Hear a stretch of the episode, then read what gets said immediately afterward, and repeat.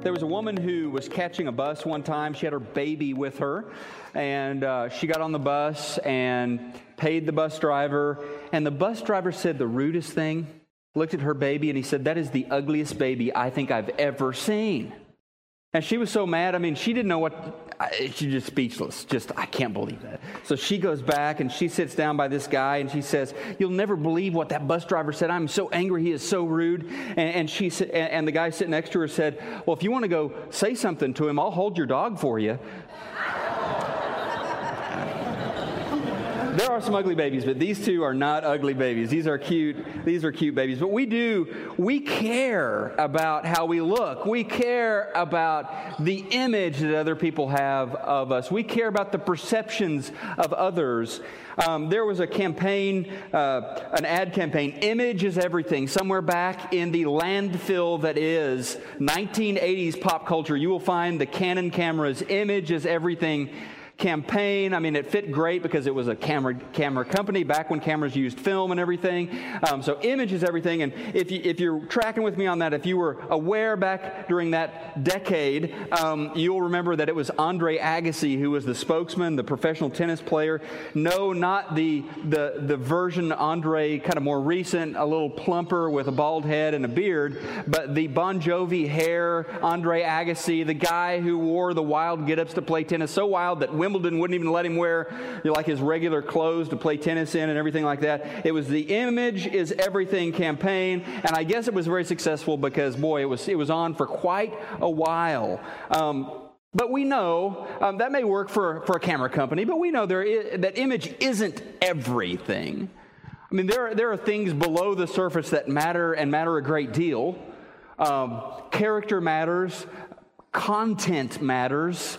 Um, so image is not is not everything. I mean, you can you can take a beautiful Ferrari, you know, and, and lift the engine out, and I guess you could drop a Prius motor under the hood, but it's not a Ferrari if it's got a Prius motor under the hood. It may, it may look Ferrari ish, right? But it's not, it's not a Ferrari. What's under the hood matters. What, in terms of, of content, um, there, there's great worth there. But in Acts chapter 8, we meet a guy Simon the sorcerer. There were a lot of Simons in the New Testament, so the Bible is always going to kind of identify them. This is Simon the leper, or this is Simon Cephas the apostle, or this is Simon the sorcerer. So this is Simon the sorcerer.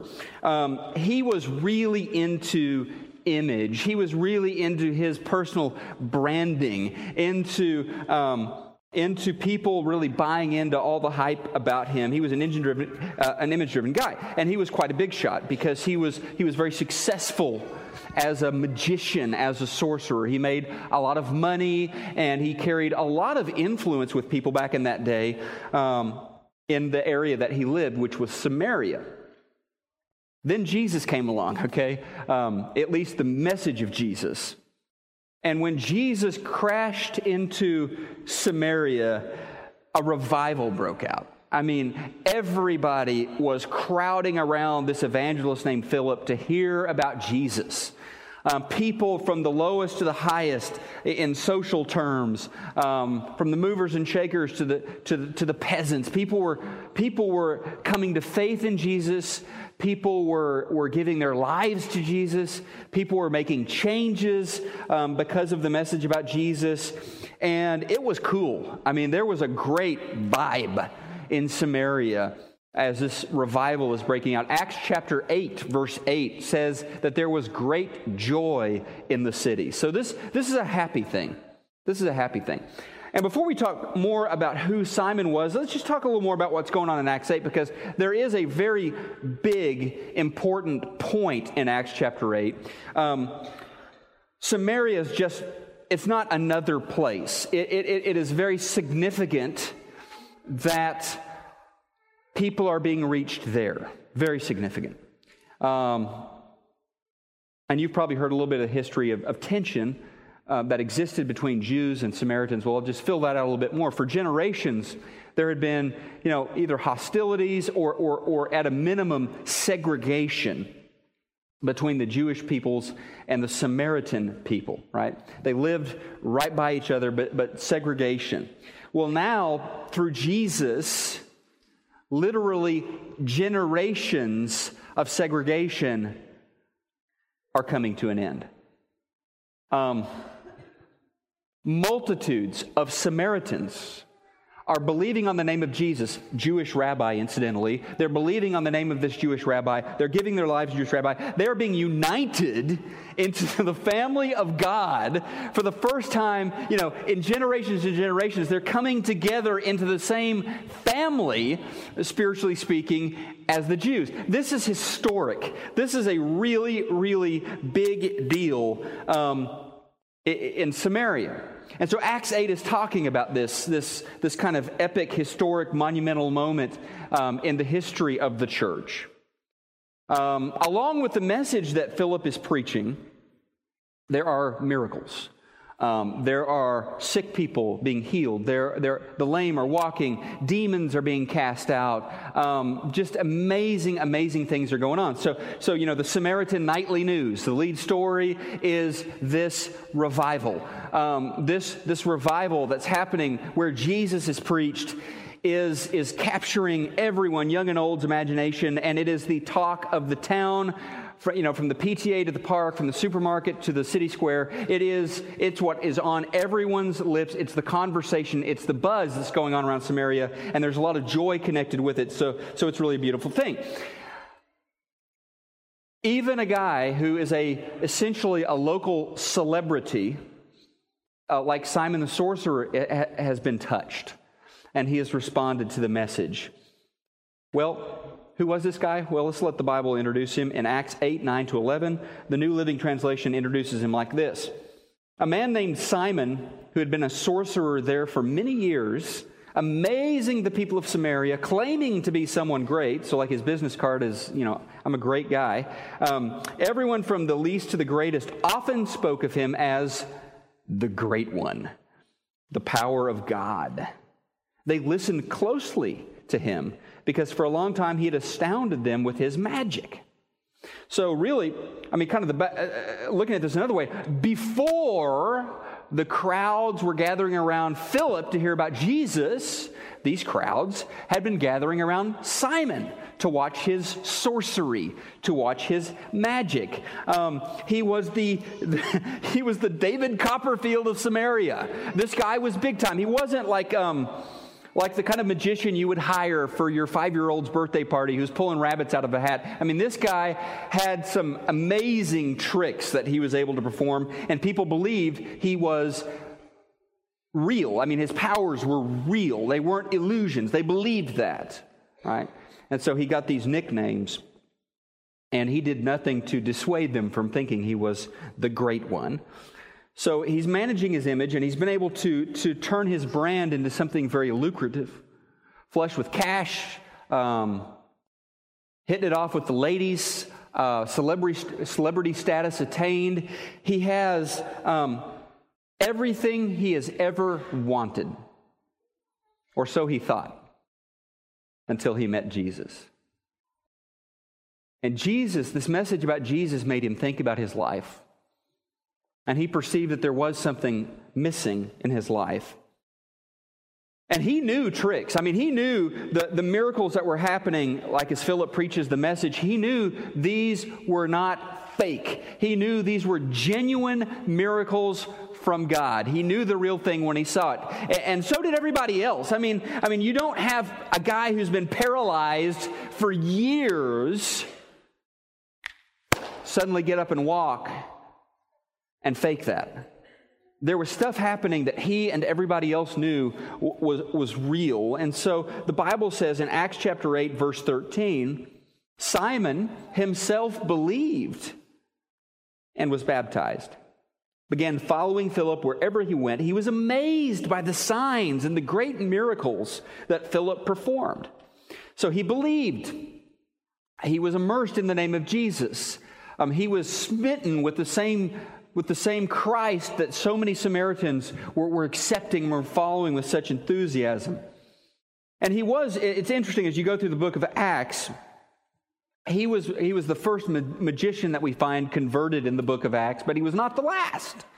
I mean, as, as this message spreads around, the, the community, the, the magical community, the sorcerer community, the Hogwarts community of Samaria, um, they are responding. In fact, we find out later, um, I think it's in chapter 19, when the gospel spreads up into Ephesus, this very important city in, in Asia Minor, in modern day Turkey. This very important city, as the gospel spreads there, it, it influences this community. And so other members of his guild um, follow Jesus as well. The Bible talks about this kind of revival in Ephesus in chapter 19 of Acts, verses 17 to 20.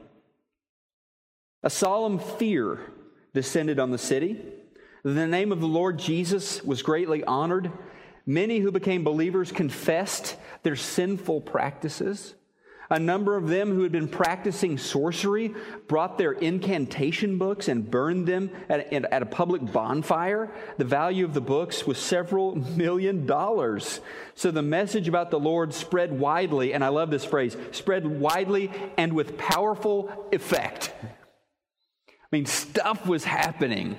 Um, people were not just responding um, impulsively to the gospel, but they were making choices that were pretty wild. I mean, pretty, pretty committed kind of choices, like, like the, the, the magical community there, or, or the community of, of, of sorcerers in, in, Ephesus, bringing valuable. Um, valuable kinds of items that they had, including these incantation books, and burning them. That was, that was, it was a real deal. I mean, there, were, there was amazing stuff. But, but while Simon was the first magician converted, he wasn't the last, but he probably was the first to, to abandon his faith.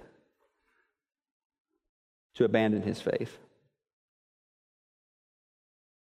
Simon the sorcerer, he, he found something in Jesus that he wanted but in the end, it wasn't enough to give Jesus his whole heart.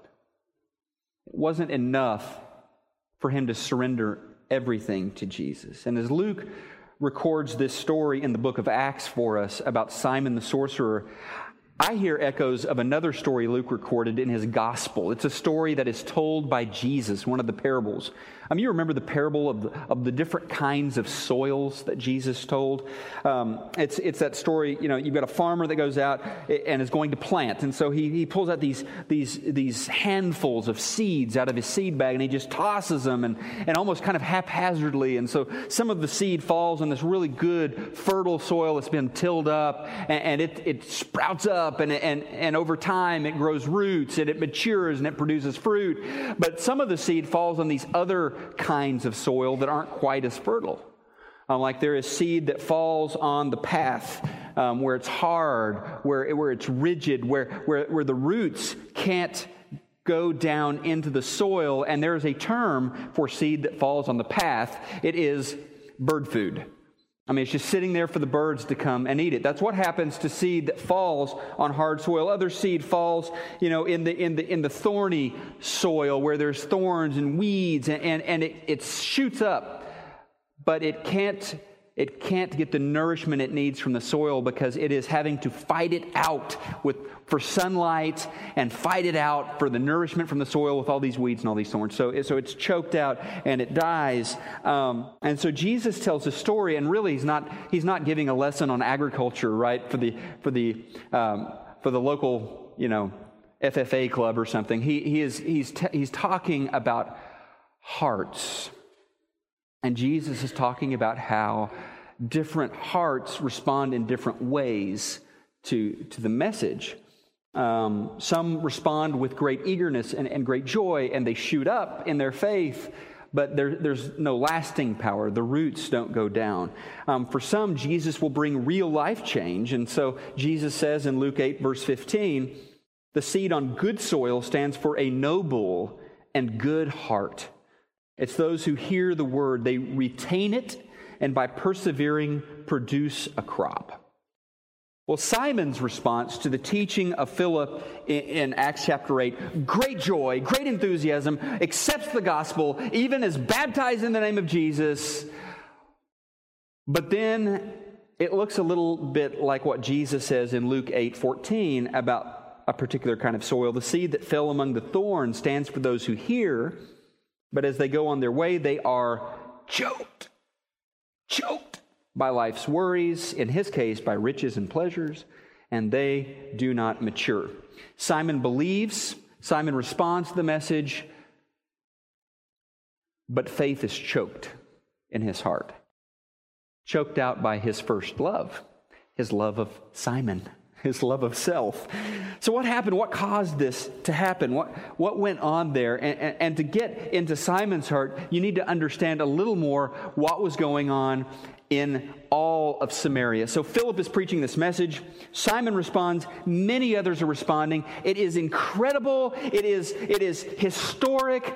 God is welcoming with open arms even the Samaritans. God is forming this family of very diverse people through the power of the name of Jesus. And so back in Jerusalem, headquarters, if you will, we have the apostles there, we have the church leaders, and the church recognize this. They're like, this is amazing. This is new. We need to show that this is something that we accept, that we endorse, that we are welcoming. So Peter and John are sent. Philip was not an apostle, all right? He was preaching, he was doing miracles, but he wasn't an apostle. So we are going to send the Secretary of State and the Secretary of Defense, or what. I mean, you, you get what I'm saying. We're going to send, we're going to send apostles to Samaria.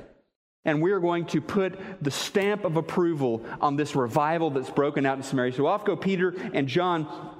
When Peter and John get up there, they want to not only say welcome, they not only want to give hugs to these new Samaritans, brothers and sisters in Christ, they want to show it. And they want to show that it's not just them, it is the Holy Spirit of God who is welcoming these people into the kingdom. So they had this ability, the apostles did, that when they laid hands on people, they could pass on the ability to perform miracles through the Holy Spirit. Okay? They could, they could take this miraculous ability, they could give this ability to others. And so this is something they're going to do with Samaritans to show the Holy Spirit is blessing what's going on in Samaria. So, so, so that's, that's what they, they start doing up there. Um, and they send this powerful message that number one, Samaritans are welcome in the church. Um, number two, they're not being welcomed as second class citizens, they're being welcomed as our brothers and sisters in Christ. And so that's the message they're giving in Samaria. And that's the message they're trying to give. That's not the message that Simon heard. The message that Simon heard was wow, this could be great for my business. All right? He, he's thinking, wait a, wait a second. These two guys from Jerusalem are not only able to do miracles, they're able to pass on the ability to do miracles. This could be great for me. This could be great for my Simon the Sorcerer brand. I mean, if I had this power, if I had the power to pass on the ability to do miracles, I could charge anything I wanted all over the world. If you thought Simon the sorcerer was the great one before, we're going to have to come up with a whole new logo. I mean, like Super Simon. I mean, put an S on his shirt and a red cape or something. I mean, this is going to be bigger and better than ever. And you, it, you can almost hear a choking sound here as his faith struggles for oxygen. When Simon saw, this is uh, verses 18 to 19, when Simon saw that the Spirit was given when the apostles laid their hands on people, he offered them money to buy this power. Let me have this power, he exclaimed, so that when I lay my hands on people, they will receive the Holy Spirit. Say hello to the old Simon. This is not Simon 2.0, Christian Simon. This is Simon 1.0, image addict, great power Simon. What started as a genuine conversion experience, and I have to go with the text here, the text says he believed right? I believe it was genuine the way he responded to the gospel in the beginning. What the text says was a genuine conversion experience has now evolved into a potential booster rocket for his career, right? I mean, traveling the world over, charging to pass on miraculous powers, the sky's the limit, he's thinking. So Simon decides to make a business proposition, goes up to the apostles, and basically says, All right, how much? Let's do a deal here. I mean, I, I have a lot of money, and um, obviously, this, I mean, let, us think nobly here. I mean, this new, brand new Christian movement could use some financial backing. Um, so, what's it going to take? I mean, everybody has their price. What's it going to take for me to purchase this power from you guys? Wow. You can, you can imagine the kind of reply he got. And here it goes in Acts 20 to 23. Peter replied, May your money be destroyed with you for thinking that God's gift can be bought. You have no part in this. Your heart is not right with God. Repent of your wickedness, pray to the Lord, perhaps he will forgive your evil thoughts. For I can see that you are full of bitter jealousy and you are held captive by sin. Wow, that's harsh. I mean, Peter is very harsh there. And I could see some people maybe overhearing Peter and the rebuke that he gave to Simon, thinking, tap the brakes a little bit, man. I mean, this guy's a brand new convert. Don't expect him to be the most mature guy in the world. And also, think about the possibilities of having a guy who is a local celebrity, who everybody knows, who's giving his life to Jesus. Think about how this could be like a marketing boon for the Christian church in Samaria. So, Peter, why don't you, you know, why don't you settle down a little bit? But Peter said what he needed to say. Um, he said better, he said, he said what Simon really needed to hear. He spoke truth in, into Simon's life. Um, underneath that image that Simon had, had perfected of a superstar, a celebrity, there was a heart that was very, very sick. And Simon's theory here, obviously, I mean, I think I'm stating the obvious. Simon's theory that God's blessing, that God's gift can be bought with money, well, it's contradictory to the grace of God. It, it, it's opposed to the mercy of God. Um, it, is, it, is in, it is in opposition to the new relationship that God wants to have with us. Trying to purchase the gift of God, it, it, is, it is not in line with the kind of partnership that God wants to establish with us. We talked about this last week in the Jonah, in the Jonah um, sermon. God wants to be partners with us. He just doesn't want to be business partners with us. He doesn't want to sell you a Holy Spirit franchise. And that's what Simon wanted to buy here. He wanted, let's franchise this, man. I'll start up a branch here in Samaria. This would be great. And so he was really off, and he needed to hear what Peter had to say. Peter realized with this kind of sick heart that Simon had, Simon didn't need spiritual baby aspirin. Simon needed like a spiritual defibrillator to get that thing going. And there just wasn't anything going on in there. And so Peter speaks truth to him. And I think all of us really face um, this temptation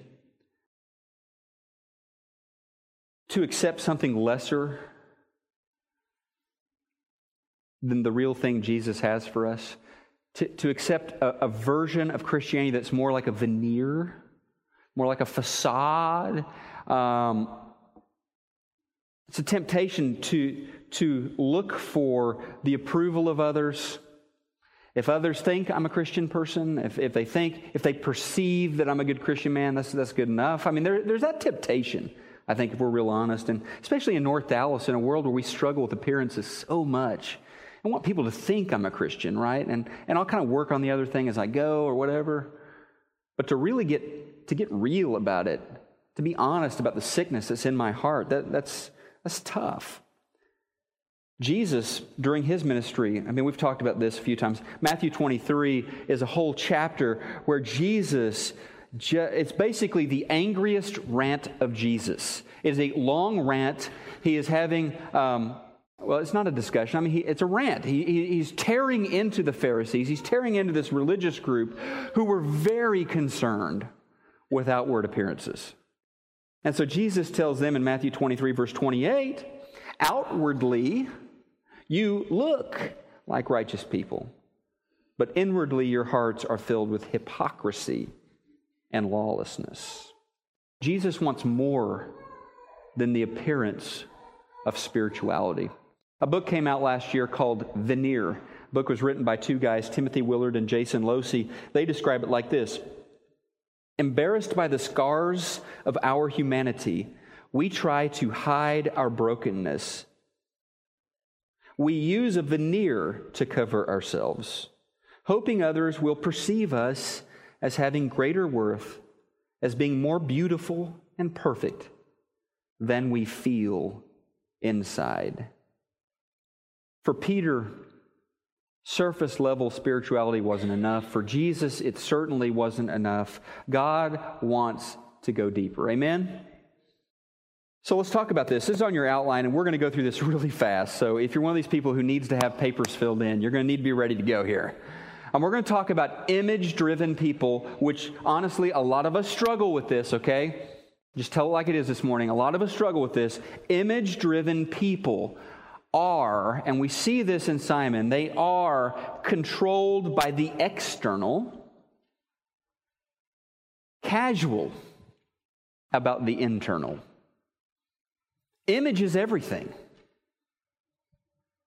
I mean, whether you are, you're a CEO or, or an entrepreneur or not, we're all about our own branding. I mean, we are. And the image driven person is, is very much controlled by what others think, what others say, by perception, and tends to neglect deeper things, spirit things, right? As Peter says to Simon in verse 20, your heart is not right.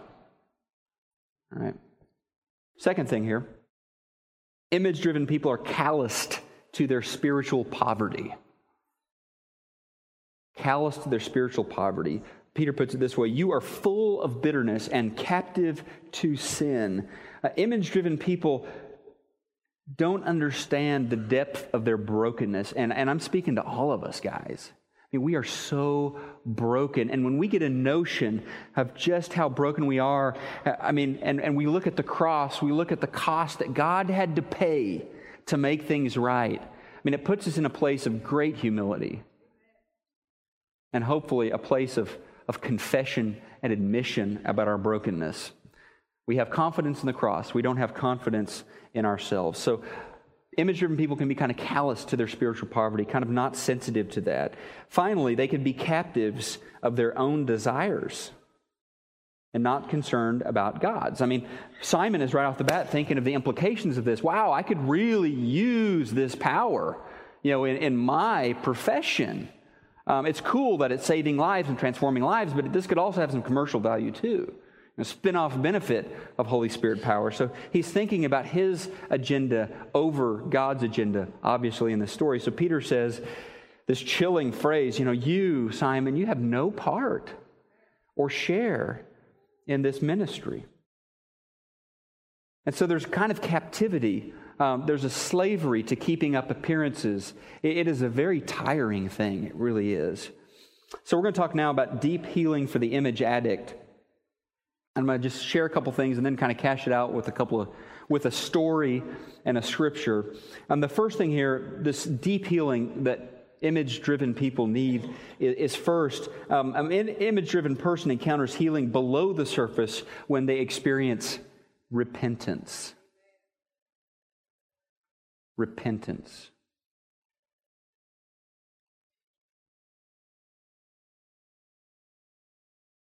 Peter says, Repent of this wickedness and pray to the Lord. Repentance, repentance. It's, it's, it's taking that seed of faith, it's watering it, it's cultivating it, it's caring for it, it, it, it's Repentance isn't something you do one time when you accept Jesus. Repentance, if you're a follower of Christ, you're going to be repenting a lot.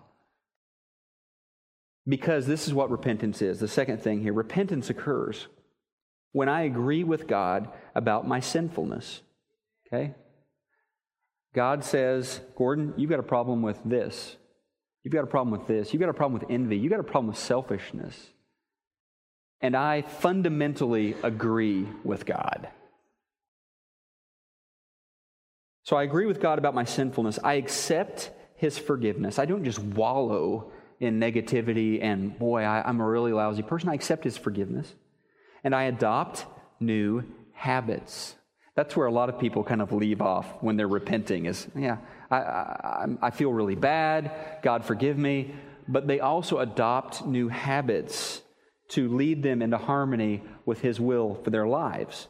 Um, Simon needed some new habits. He really did. He needed some habits that would strengthen the transformation that Jesus had started. He needed some habits that would take Jesus below the surface of his life and allow Jesus to tinker with him at the deepest levels of his being. And this is not comfortable. You with me? This is surgery. This is letting Jesus loose in my attitudes in my personality, in my relationships, in the way I do business Monday through Friday. Letting Jesus tinker with all of that. And that's what Simon wasn't willing to do. So his image management was preventing him from stamping, from, from preventing the Lord, rather, the Lord Jesus, from stamping his image on, on Simon's heart. I've got a friend in Rio, Paulo Nobri is his name. And this story always reminds me of Paulo Nobri. Paulo Nobri has, has a family that's very committed to the Lord. His wife is committed to the Lord. His, his four children are committed to the Lord. One of his sons, Bruno Nobri, is the worship leader at the Victory Church that we planted there in Rio. Paulo, um, He's a career radio guy, a little bit of a local celebrity, kind of like Simon, I guess. He, he's been on the radio forever. He has a show on Monday through Friday for an hour every day on one of the radio stations. It's a variety show. There's some music, there's opinions, all this kind of stuff. And he has to, he's not only the voice of the program, uh, the personality, the talent on the program. He is also um, kind of the everything of the program. I mean, he, he has to get all of the sponsors, he has to sell all of the advertising so that he can pay the radio station, so that he can pay himself, so that he can buy the stuff his family needs. So there's a lot of pressure on Paulo Nobri.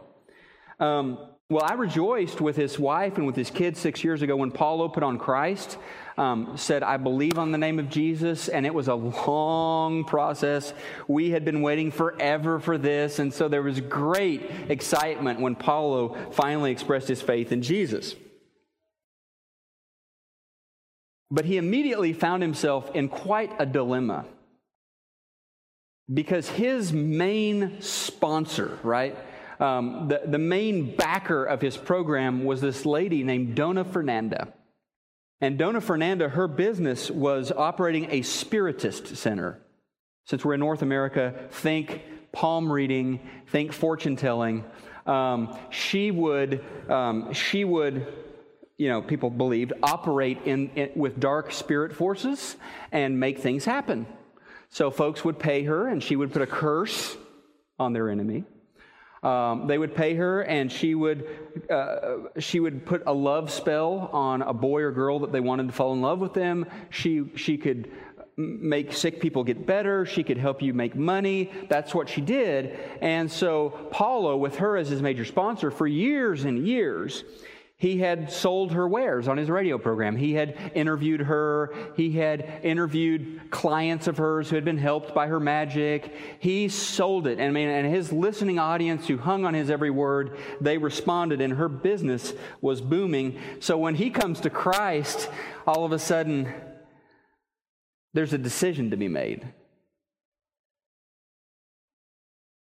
As a Christ follower, he didn't feel like he could continue to sell her dark magic to his audience. That's good that he felt that way. He was right. he also didn't feel like he could terminate his business relationship with Dona Fernanda and continue to keep his program on the air. And so for, se- for several years, he did nothing, which essentially meant he was doing something. It just wasn't what the Lord wanted him to do. And so he continued this business relationship. And I, a couple of years ago, I shared the same story with you, and it was on a Sunday night, and we just stopped in the middle of the sermon and we prayed for Paulo Nobri. We prayed that this, that this man who Jesus was calling would not only say, I believe, but would plant his roots in Jesus and take the risk he needed to take to really follow Jesus. And I don't know if you remember that. It was on a Sunday night. We prayed for Paulo Nobri, and, and I get, as I'm preparing the sermon this week, I get an email from Paulo's son, the worship leader there in uh, Rio, Bruno. And Bruno writes me and he says, You're never going to believe what happened to my dad he finally broke ties with Dona Fernanda. So if you were here that night, your prayers were answered. He said he finally broke ties with Dona Fernanda. He lost his radio program, couldn't pay the bills. Um, but, he, but then he, said, he quickly said, Our family is doing better than ever. My dad is doing better than ever. And he said, Actually, the biggest radio station in Brazil, Radio Globo, is now offering my dad a job. So it's amazing what's happened in my dad's life. He's at church every Sunday praising God um, with the saints there at the Victory Church. And so I'm thrilled about that. But I'm also reminded those two or three years that Paulo went through where he had sort of given his life to Jesus. He was very sad. I mean, he avoided he avoided me like the plague. He avoided church services like the plague. He, he couldn't look us in the eyes because, I mean, he knew what he needed to do, and he was a sad man. He was sad because there was Jesus and there was career, and he wasn't able to choose between his career and his confession. I got news for you. In, in, a, in a society, in a culture that is completely addicted to happiness, where being happy is like the number one goal people have, sorrow really gets, gets undervalued, I think. Sorrow can be a beautifully powerful tool in the hands of God. It can lead to some bad places, right? But it can lead to some, some redemptive places too. And so when Peter speaks these difficult words into the life of this new convert, you need to repent of this wickedness. You need to deal with this. Simon wasn't happy about that. When Paul was writing to this church in Corinth, Paul talks to them about some words he spoke to them that made them sad. And Paul shares something about the power, power of sadness 2 Corinthians 7 9 to 11. Paul writes this I'm happy, not because you were made sorry, but because your sorrow led you to repentance. Your sorrow led you to repentance. For you became sorrowful as God intended. And so you were not harmed in any way by us. Godly sorrow brings repentance that leads to salvation and leaves no regret. But there's another kind of sorrow, right? Worldly sorrow brings death. See what this godly sorrow has produced in you? What earnestness, what eagerness to clear yourselves, what indignation, what alarm, what longing, what concern, what readiness to see justice done. You know, we talked about how an image driven heart is calloused, sorrow can break off the calluses. All of a sudden, their, their, their consciences are sensitive. All of a sudden, they're responsive to God in new and fresh ways because of that sorrow. Love that. Love that.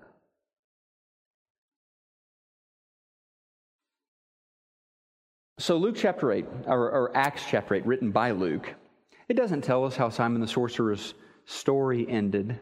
I mean, I'm glad now that I know that Paulo Nobri is, is following Christ in a complete way, is, is, really, is really being honest with God, is re, really, being, uh, is really being true to, to his faith commitment. Um, I, I think this is my opinion, certainly not inspired by God in any way, but I, I, I think Simon responded. I think Simon repented. Mean, maybe we get a taste of that then when he's like, hey, can you guys pray for me that none of this bad stuff happens to me? I think Simon responded. But the real question that comes into my life, into your life as we finish up this morning is this Will I settle for a veneer of Christianity? Will I settle for a cultural version of Christianity? Will I will it be enough for me that others like you guys have the perception that I'm a good and godly person? Will I settle for that? Will you settle for that? Or will we say yes to Jesus? and yes to his plan to change us from the inside out. The sermon probably needs to end here, but there are a lot of places I'm tempted to go and and I won't go there, but we're going to have to create I will say this, we're going to have to create a community here where people can be honest about what they struggle with. And I think we have some pockets of that here, I do. But we're going to need to be the kind of church when broken people where they can talk uh, openly about their brokenness. Whether it's, it's a drug addiction, whether it's a same sex attraction, whether it is something that happened in their past, the family they grew up, grew up in, whether it is prison time, whether it is whatever it is, where we can be open with each other and experience this kind of healing, the deep healing that comes when we believe on the name of Jesus and allow Jesus to operate. Let's pray. Let's, let's pray this morning as we finish out here. God, I, I don't know about that slogan, image is everything. But I know that if, if the image we're talking about is the image of Christ, well, it is for me. It is for us. We want his image, not just on the outside of our lives, clean up our speech a little bit, don't spit in public, whatever it is. We want to be really, really changed at the deepest levels.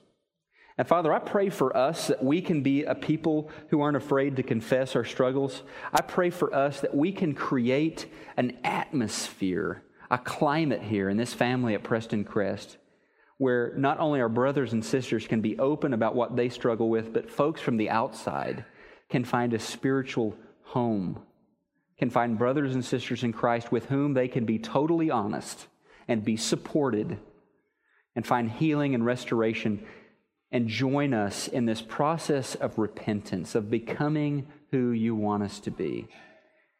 And Father, none of us wants to be sad, none of us wants to be sorrowful. Um, But God, I'm just going to go out there and invite you this morning. If there's someone who needs that, that you would make that happen. Holy Spirit, you're not done working. And I pray, Spirit, that you will put a great discomfort in our hearts if that's what we need this morning. I pray that you will put a sorrow that you'll put a heaviness on us if that's what we need. But I pray that it will be that kind of sorrow, that godly sorrow that leads us to life, that leads us to repentance, that leads us to a sensitivity to you. Thank you for Jesus. Thank you for the promise we have of salvation, of forgiveness through the name of Jesus. Thank you for letting us know through Jesus that our salvation, our righteousness doesn't depend on our ability to get everything right. That what you accomplished on the cross is enough.